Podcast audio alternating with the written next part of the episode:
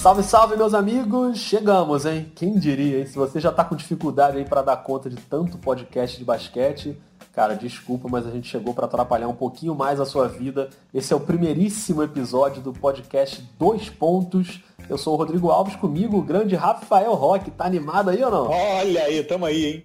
Aí, novo canal animadíssimo, né, meu? Nessa época aí agora aí, ó, efervescente. O couro tá comendo, o couro tá comendo. E como é o primeiro episódio, Rock, deixa eu só dar uma situada aqui no cenário. A gente já fazia o Dois Pontos em vídeo no sporttv.com, agora o programa em vídeo dá uma parada, e aí é que nem Transformers, amigo. Virou podcast o negócio. Não vai ter um dia específico da semana para ter episódio novo, assim a gente fica mais livre aí, de acordo com as notícias da NBA. Então fica ligado no nosso Twitter, o arroba NBA 2 pontos, que a gente vai avisando por lá. E você encontra o podcast sempre na nossa página, sporttv.com.br 2 pontos, e no seu agregador favorito aí que você costuma usar, no Cashbox, na Apple, enfim, onde você costuma ouvir os seus podcasts, a gente também vai estar tá lá. E só mais uma coisa, Rock, como a NBA está nesse intervalo aí, vai rolar também um dois pontos versão brasileira com umas entrevistas, uns convidados, uma, uma resenha aí de alguns temas que a gente acha importante debater.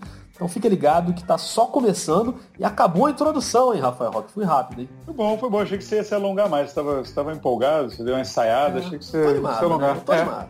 O combinado é a gente falar então só dessa renovação aí do Tadeu Young, né? Vai ser sobre isso, com o Indiana Pacers. É isso, e a liberação do Bruno Caboclo. Mentira! Não vai ser isso, não. Com todo respeito ao Indiana e ao Bruno Caboclo, mas nós vamos para o filé mignon da Free Agency, ou quem fala o idioma português, é o glorioso Mercadão. LeBron, Kawhi, Paul George, afins. Rock, você tá tranquilo ou você tá meio enlouquecido com esse tema? Você sabe como é que eu fico, né, amigo? Você sabe que lá, lá no, no, nosso perfil no Twitter tem esse, esse mistério, ninguém sabe direito quem tá tweetando, qual momento quem é tweetando, mas fica muito claro nessa época quem tá tweetando quando falando de free agency, porque eu sou tarado na parada. Então, eu fico aqui, o dedo chega a ficar tremendo aqui dando F5 aqui nas coisas para tentar, pra tentar pegar as últimas notícias.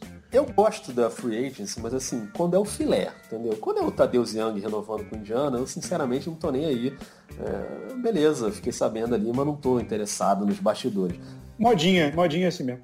É, não é modinha não, porque dessa vez o negócio tá realmente muito alto nível, entendeu? É. Você tem aí o, o maior de todos, né, do, do mercado, que é o LeBron, e ele tá carregando com ele uma galera aí super relevante, né? O Kawhi, o Kawhi Leonard, o Paul George.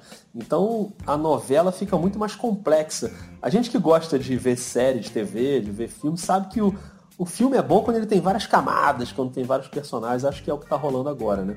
Então é um, um bom, bom jeito aí da gente abrir os trabalhos no primeiro episódio do podcast é falando, claro, sobre ele, LeBron James, que, como todo mundo esperava, agora é um agente livre, né, Rock? É isso. É, é aquela coisa, fica todo mundo esperando. É, tem sempre essa analogia, né, da primeira peça do dominó cair para que todas as outras é, vão caindo junto, né? Assim, então, assim, a primeira peça, obviamente, é o LeBron, que é o, é o grande prêmio aí dessa, dessa free agency. E, a primeira movimentação foi essa. Primeiro o Paul George, né?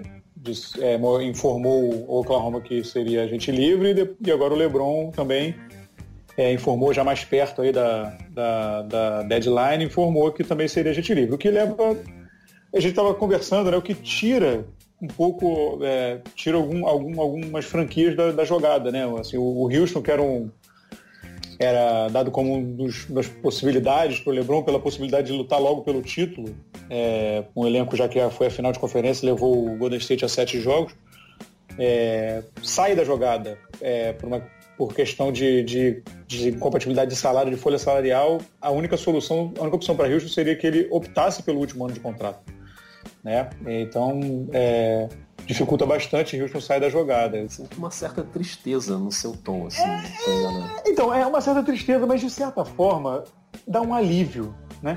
Porque começa, não, quem começa free agency já é livre para correr atrás das migalhinhas, é melhor, já, já é. resolve. Então eu levo ficar enrolando e depois não sobra nada.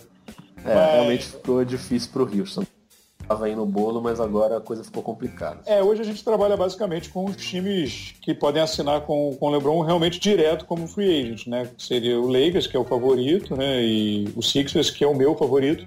basicamente, basicamente aí, né? E o Cleveland, obviamente, se ele resolvesse ficar, o que na minha opinião nesse momento parece bastante improvável. Então, seria um romantismo muito grande, né? Achar que ele, nesse momento, ele pode optar, não, vou ficar aqui porque aqui é minha casa, e ainda que eu não consiga mais ganhar título aqui, eu quero encerrar minha carreira aqui, e vou tentar ainda construir um time em Cleveland capaz de voltar à final.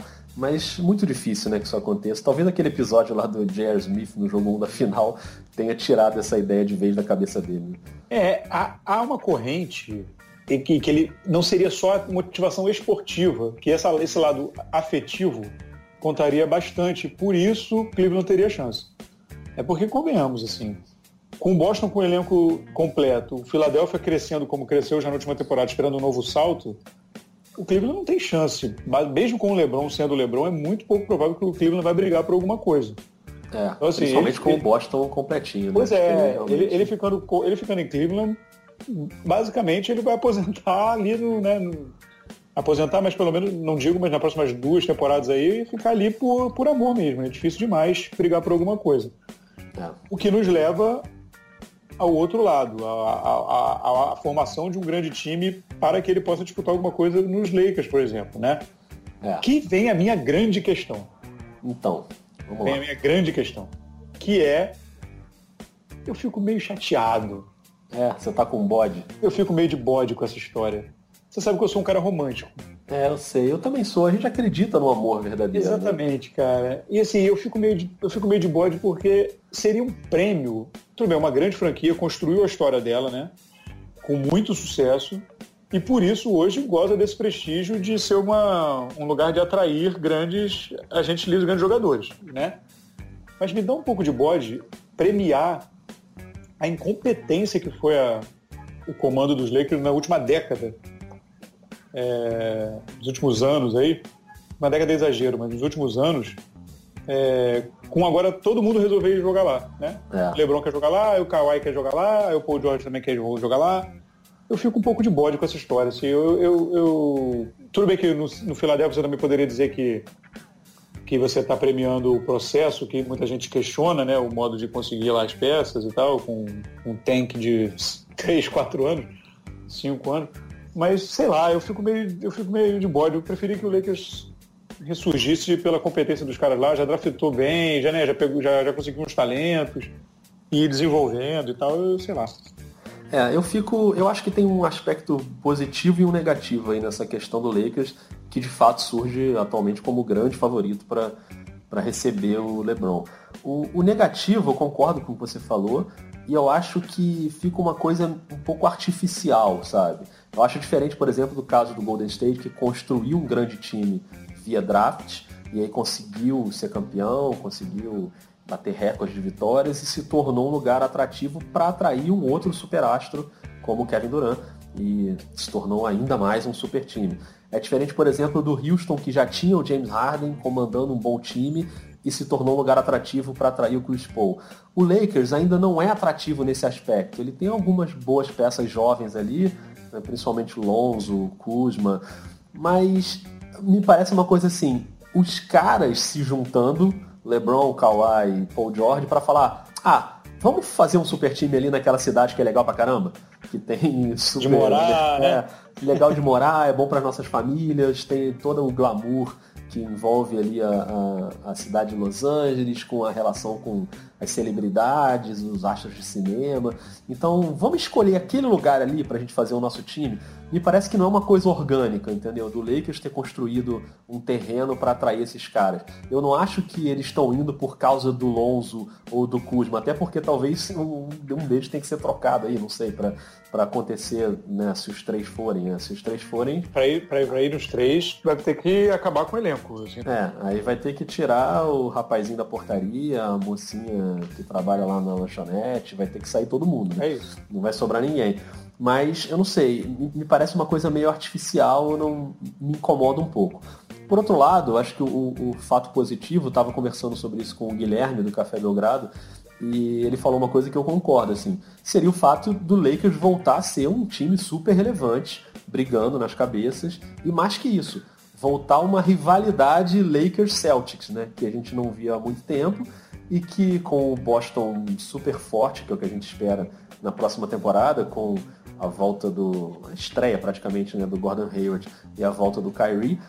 E a gente pode ter, sei lá, uma final Boston Lakers seria maravilhoso, né? Para o basquete como um todo, para a NBA. Então acho que pode ser uma coisa legal a gente ter o Lakers como um time super relevante. O que eu acho é que o time conseguiria ser relevante se tivesse na ideia de manter o, o, o, seu processo ali, né? De atrair, sei lá, de repente coloca o Paul George ali e aí se torna um pouco mais atrativo, consegue chegar melhor num playoff e vai aos poucos, assim. Eu não sou contra a formação de super time, sempre falei isso. Não acho que o Golden State acabou com a NBA, não compro esse discurso. Mas nesse caso do Lakers, eu não sou contra também, acho que cada um faz o que quiser da sua vida. Eu só acho que é uma coisa um pouco artificial. É, me parece uma coisa mais do mercado, da cidade ser legal, do clima ser bacana, do que um projeto de time realmente estruturado ali ao longo dos anos. Isso aqui me incomoda um pouco, entendeu? É, é vamos deixar claro aqui, não é mau humor, ranzizice, o torcedor vai, claro. se se acertar, se eles acertarem, assim, vai, vai ter o, o, torcedor tem todo o direito de ficar eufórico, né? Assim. Ah, e eu vou querer muito ver esse time, se for isso, né? Vou querer muito. Mas não parece ver. um pouco aquela coisa, se você compra um apartamento Aí você entra numa loja dessa de móvel, aquela que, que o ambiente é todo montado, você chega e fala assim, olha só, embrulha e bota lá em casa. É Entendeu? Não tem alma. Você não vai ali no brechó, é. compra um vasinho, aí vai ali no outro que pega um sofá. Não tem. Vai, entra na loja e fala ali, olha, meu irmão, embrulha que eu vou botar lá em casa. E aí fica isso, e você não sabe nem que peça é aquela, quem trouxe isso pra cá, aí você não lembra. É, não tem vasinho. Você compra logo três vasos da dinastia Ming e coloca no seu, na sua sala. Não sei se você já viu o vídeo. Tem um vídeo do Michael Jackson, que é um negócio assustador. Ele, ele numa loja, ele é, é isso aí. Ele, eu quero quatro desse, eu quero cinco desse, eu quero oito daquele. E vai um cara atrás só anotando. É mais ou menos isso. Legal, legal. Fica, é fica meio, eu fico, eu fico, meio de bode, assim, com essa história. É. Eu não, eu não, não, acho que é uma, uma boa analogia. Assim. Eu, não, eu, não, eu não curto muito, não, mas assim, se fosse no meu time, obviamente eu torcer, iria torcer e ficar exultante. Mas... É, não, mesmo não sendo o meu time, até porque você sabe que eu não tenho time, né? Que eu sou profissional. É, isso não. Gostaria de dizer que isso não existe, mas enfim, é quem esconde. É, mas eu, mesmo não sendo meu time, eu, eu, eu vou adorar ver.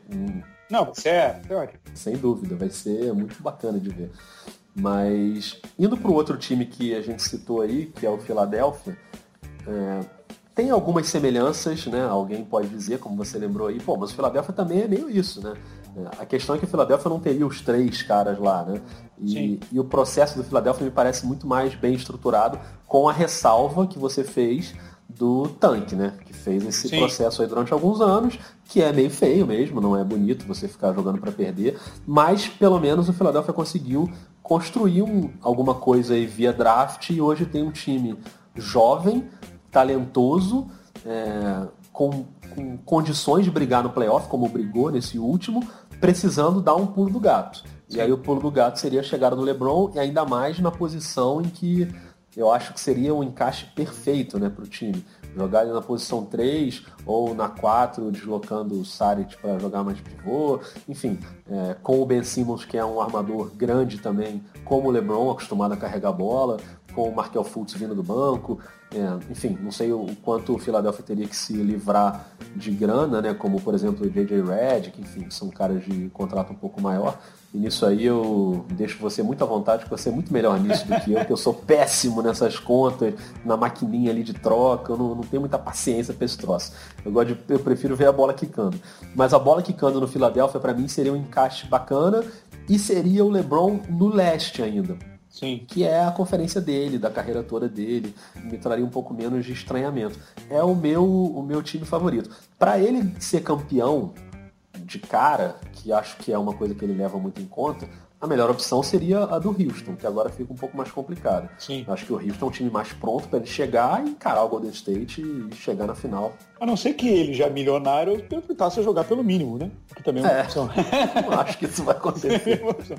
É, acho um pouquinho assim, difícil. O, o, que, o que aconteceria com o LeBron em, em Filadélfia, que também é meu destino preferido, acho que o encaixe seria imediato e ele conduzir uma geração nova, a, a, ia ser assim, sensacional, nova e talentosa a gente criaria, que eu até ia mencionar na, quando eu estava falando do Lakers, mas se encaixa também um pouco com o Philadelphia, então ainda dá para falar, que é, vai ter essa, porque tem essa, o Lakers carrega essa questão do, carregaria essa questão do time construído, mas é para enfrentar um time que hoje em dia ou ama ou ama-se ou odeia-se, né? Que é o Golden State. Então, assim, é.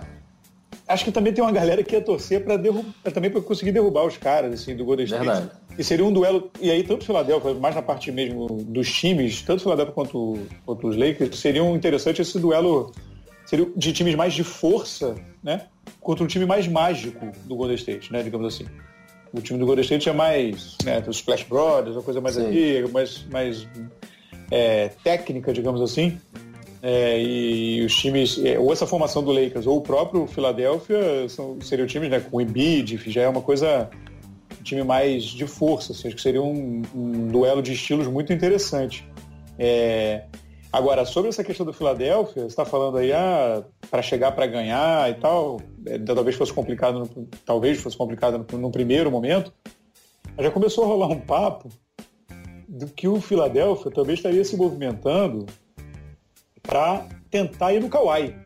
E aí, que um pacote que geraria em torno do Saric, Covington e primeira escolha. Uma ou duas. Que aí, amigo, se você pega o Kawhi e o LeBron, aí já começa a ficar bem engraçado. E aí, realmente, é, várias questões vão entrar nesse debate se acontece uma coisa como essa, por exemplo. LeBron e Kawhi no Philadelphia. Como fica o encaixe do time, eu acho que aí já não é um encaixe tão óbvio né? Mas é o LeBron passando para a posição 4, que ele está super acostumado a jogar, o Kawhi na 3, já que não vai mais ter o Saric, se for esse cenário. Mas eu acho que isso vai ser a coisa mais legal de tudo, é a gente ficar, depois da decisão, a gente ficar vendo né, como vai ser o jogo em si, como o time vai se comportar, como o time vai jogar. E aí você imagina a estreia desses times, como é que não vai ser uma expectativa gigantesca, assim, né? Vai ser muito legal. E isso aí acho que até leva a gente para um, para um outro assunto, que é o assunto Kawaii. Eu acho que ele é um nome fundamental nesse jogo de xadrez aí, ou nesse jogo de dominó, né, para usar a analogia mais, mais é faz mais sentido. É, eu tenho uma dúvida dentro da minha cabeça que a primeira dúvida é a saúde do Kawhi. Se, ok, é isso mesmo, ele vai voltar voando aí no primeiro dia da temporada, ele já está perfeito, ou se esse quadríceps dele ainda vai estar tá meio capenga. O quanto a lesão realmente foi o fator para ele não jogar nessa temporada e o quanto pesou a relação dele com o San Antonio deteriorada, né? Porque agora me parece mais claro isso. Durante a temporada a gente ficava muito na dúvida, porque ele não falava nada, ele não é um cara de se expor muito, né? Então a gente ficava, caramba, o cara realmente pode estar com uma lesão aí para comprometer a carreira dele. Agora acho que já tem um sentimento de, pô, talvez não seja bem isso. Eu acho que ele não se esforçou tanto para voltar ali, porque a relação dele com San Antônio, também coisas que a gente só sabe lendo matérias né, da imprensa gringa, dos caras que estão mais perto lá, mas mesmo assim é difícil desvendar o que aconteceu ali naquele bastidor. E talvez seja mais uma coisa da relação dele com o San Antônio e ele indo para um outro time, ele pode ficar super motivado e, enfim, voltar a ser o Kawhi que ele era na, na temporada retrasada, né? Então acho que ele vai ser um fator fundamental e a minha dúvida é o que o San Antonio vai conseguir por ele. O San Antonio está fortemente no mercado, conversando com alguns times e, e eu estou curioso para saber como é que vai ser esse desfecho aí. É, e, e é difícil saber realmente ali, né, o, o, o, que, que é o ovo, o que, que é a galinha, né? O que, que quando começou, quer dizer, a história começou com a lesão, obviamente, mas tem, tem, tem toda a informação de que o tratamento, a forma como foi conduzido o tratamento do Kawhi teria irritado, né? O jogador. É. E, enfim, e aí minou a relação e o negócio começou a engrossar, começou a ficar complicado. Então, assim, é difícil realmente saber o quanto ele poderia ter voltado, forçado a volta, é, se tivesse realmente engajado no projeto, né? Ou também ele falou, ah, não, vou, não vou arriscar me quebrar de vez aqui para poder sair também no fim do, da temporada. Isso. Nos, os sinais que vêm de dentro do vestiário me parece que é, é mais essa segunda opção, né? Porque nós temos aí, tivemos entrevistas do, do Tony Parker, do Ginoble, enfim, esculhambando o Kawhi. É, então, assim, é, o sinal que vem de dentro do vestiário não me parece ter, parece ter sido meio essa segunda opção mesmo dele ter segurado um pouco para não, não se machucar e para fazer meio um protesto, digamos assim. É, isso acabou se reforçando com o fato de ele não ter acompanhado o time, né, no playoff. Sim, sim. Naquela primeira série, ele nem estava no ginásio, estava lá em Nova York, enfim, tocando lá o tratamento dele. Então, tudo isso, né, quando você via, sei lá, o Kyrie Irving ali no, né, junto com o Boston. E aí você, pô, cadê o Kawhi, cara? Cadê esse cara, entendeu? Que ele não tá. Ainda mais num time como o San Antonio, né? Que sempre teve essa filosofia muito coletiva. Sim, sim. Todo mundo né, se apoiar o tempo inteiro e tal. E aí ficou meio esquisito. Tanto é que eu acho que a imagem do Kawhi hoje tá mais arranhada na NBA. Ele era um cara que ninguém tinha nenhuma ressalva né, em relação a ele. Era o, era o bom garoto, o cara tranquilão na dele, que não era estrela, e um jogador fantástico. E agora a gente vê muita gente falando que ele é traidor, que ele é covarde, que ele, enfim, que não é um não é um cara bacana, né, de, de ter como companheiro de time. Então acho que isso aí também pesa, né? É, eu, eu, eu, penso duas coisas sobre esse assunto, me levaram. É, é, duas coisas assim. Esse assunto me levou a pensar duas coisas. É, a primeira é como na NBA sempre, sempre se disse né, que tem esse, esse ditado que a NBA é uma liga de jogadores, né? De estrelas e não de, de franquias, assim. É. é o sistema de sistema de estruturação de salário e de e, e tudo, e de, de, de, contrato, de tipo de contrato, é, que vivem tentando mexer, né, de, desse dinheiro tão garantido assim o tempo todo, é, é, dá muito poder aos jogadores, né? Na, na, NFL, por exemplo, você, o jogador tem voz praticamente nenhuma. O jogador, ele, muitos dos contratos são parcialmente garantidos, o cara joga um ano, o outro ano o cara vai mandar embora contrato, os caras liberam o cara, enfim, e não tem que pagar quase nada. É, e os jogadores com bem pouco poder, assim. É, na NBA o jogador tem muito poder, né? E agora a gente está vendo algumas demonstrações disso, né? É, os jogadores realmente ditando aí o, o destino. É, e, e, a outra coisa é, é, que num time vencedor e, e um, um técnico exigente, como a gente sabe que o Pop é, já é o terceiro caso de estrela que não consegue ficar bem nessa convivência, né? O Tim Duncan, depois que se aposentou, disse que chegou a pedir para ser trocado, né? É, o Lamarcus Aldridge pediu para ser trocado na temporada passada, o, Pop conseguiu reverter, e agora o Kawhi. É, então, assim, não, não, não, também não deve ser. Não, de, não, defendendo o Kawhi, eu, acho, eu, eu particularmente acho, é, sem saber muitos detalhes é difícil, mas no primeiro momento a tendência é você ficar meio contra o Kawhi. É, mas não deve ser muito fácil também viver dentro daquele vestiário ali. Não deve ser fácil para o grande jogador, o astro, Sim, sim, né? sim. Porque a filosofia do San Antonio é um pouco diferente dessa que você falou da NBA ser uma liga de jogadores. Sim. San Antonio é um time, time. Exatamente. O Lamarcus Aldridge já era um cara no Portland totalmente dono do time ali, né? Que comandava a equipe e ele sentiu essa diferença Sim. quando ele foi para San Antonio.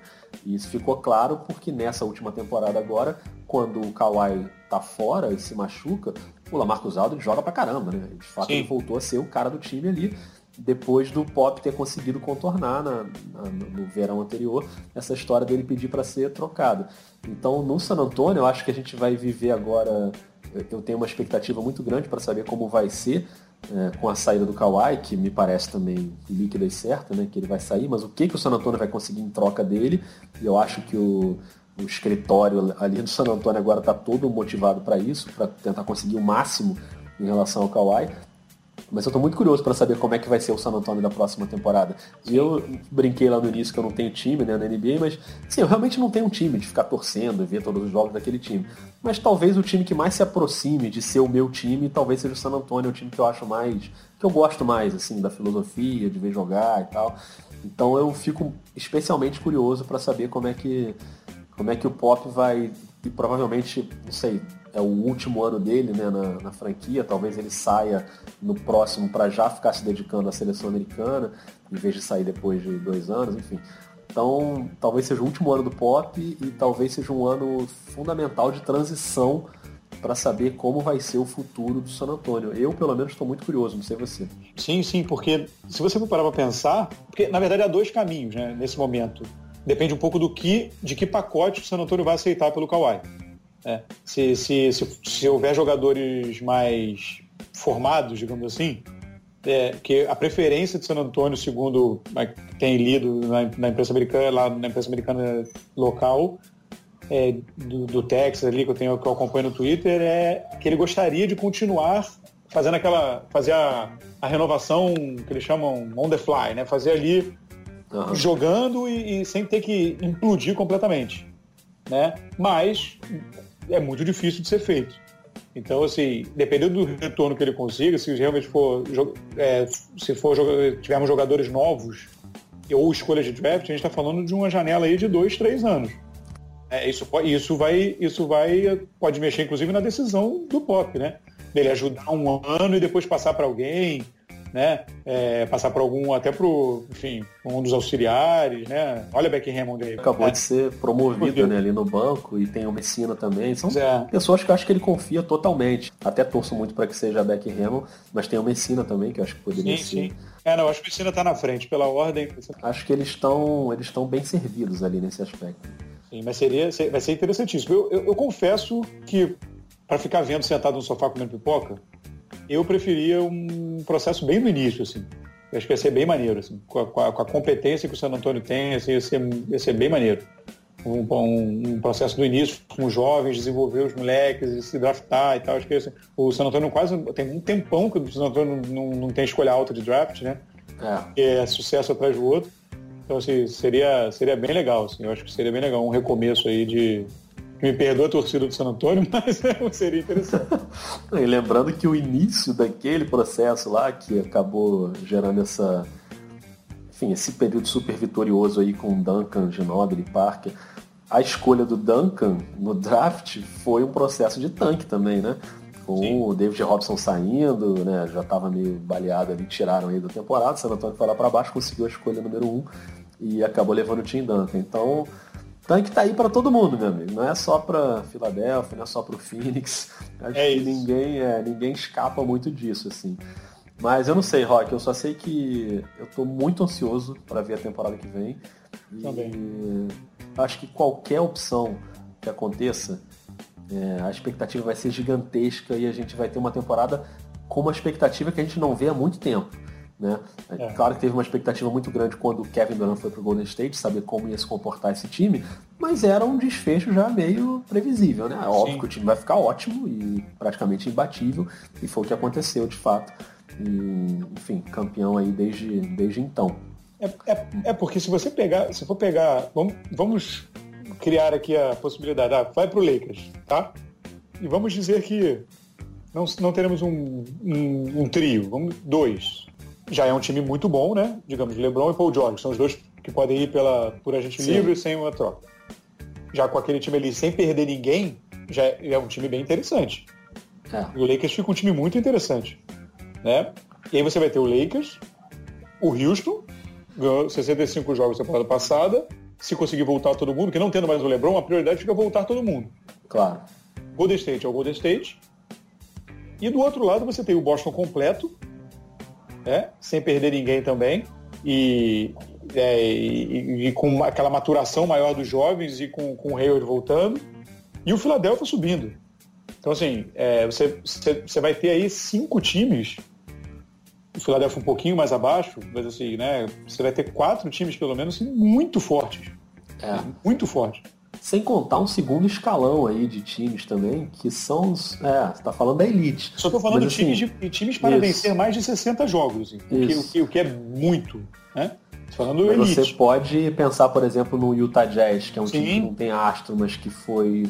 Pô, foi muito legal de ver nessa última temporada e certamente vai ganhar mais química é, para a temporada que vem. Você tem o Toronto Raptors, que é sempre aquela dúvida de playoff, mas sempre faz boas temporadas na fase regular. Toronto, é. O Toronto, eu particularmente acho que o Toronto implode ainda essa, essa, é. nessa frente, mas isso é um assunto para frente. Mas eu acho que é implode. É verdade. Toronto que não, não tem mais o técnico do ano. Né? É, grande, grandes, grandes climas né, no processo, lá na festa de entrega. Meu Deus do é, céu. É, ganhou o prêmio, mas já estava demitido, já está até admitido em outra empresa. Isso é a prova de que a NBA precisa antecipar essa festa de volta, né? Tipo, é, realmente ficou ficou fora de época. E a prova também que alguns times precisam repensar suas atitudes, né? Porque o cara faz Sim. a temporada que fez e aí perde uma série de playoff e é demitido, eu acho meio bizarro. Sem querer, enfim, entrar nesse tema aí, porque acho que ele é mais complexo que isso, envolve clima lá de vestiário e tal. E faremos um podcast Mas, de duas horas e meia. Faremos, pois é. Então é melhor evitar, é melhor começar devagar. É. A gente está só começando, a gente vai ter muito tempo para debater sobre LeBron, Paul George, Kawhi, mais alguma coisa que você queira arrematar aí, não? Acho que eu tô, acho que eu tô satisfeito por enquanto. Tá satisfeito? Tô, tô, já tô pensando no próximo. Aí já, já vai ser depois de, da, do, do primeiro passo ali. Já vamos fazer a pauta do próximo. Né? Não dá nem para fazer a pauta, é verdade. Ah, é melhor esperar. Melhor esperar o dominó. Mas é isso que a gente conversou no início, assim, não, a gente não tem uma data fixa semanal, como é o programa em vídeo, né? Que primeiro ia ao ar toda terça-feira, depois a gente passou para quarta. É, no podcast a gente vai ficar mais à vontade, mais livre, para inclusive fazer algumas edições mais curtas, extraordinárias. Se pintar alguma notícia, a gente Sim. conversa e manda para o ar sem problema nenhum. E, e, é claro que a gente vai também envolver muito a galera que, que tá no debate aí no Twitter. A gente tem um monte de perfis bacanas e pessoas bacanas que, que ficam trocando ideia e trazendo informação e trazendo análise. E é óbvio que a gente quer trazer essa galera também para conversar com a gente. Então, é, preparem-se, porque começa aí essa nova fase pra gente e a gente vai querer envolver bastante. A gente vai encher bastante o saco de vocês. É, Agora o espaço é livre. Mas é isso, então fica ligado porque você pode acessar o podcast lá na página, a gente vai sempre deixar o, o, na nossa página esporttv.com.br dois pontos, o link lá para a página que agrega todos os episódios do podcast. A gente até publicou de antemão o áudio dos quatro programas que a gente fez na final da NBA. Se você por acaso tiver sem nada para fazer na vida e quiser ouvir de novo o que a gente falou sobre o jogo 2 da final da NBA, você tem que estar tá muito sem nada para fazer na vida, hein? Vamos lá. Mas sei lá, vai que você tá de férias. E você vai lá e ouve, a gente tá lá. Mas foi mais para testar e a partir de agora não. A partir desse episódio é para valer. Episódios a Vera. É e a gente volta na próxima, sabe-se lá quando, né, Rafael? A qualquer momento. A qualquer momento. Então, um grande abraço. Um grande abraço para você e um grande abraço para quem está ouvindo a gente assinem lá no, no, no seu agregador favorito para também ficar ligado quando pintar uma notificação aí de mais um episódio, beleza? Isso, um abraço a todos, em breve retornaremos. Um abraço e até mais. Valeu, Lebron. Até mais.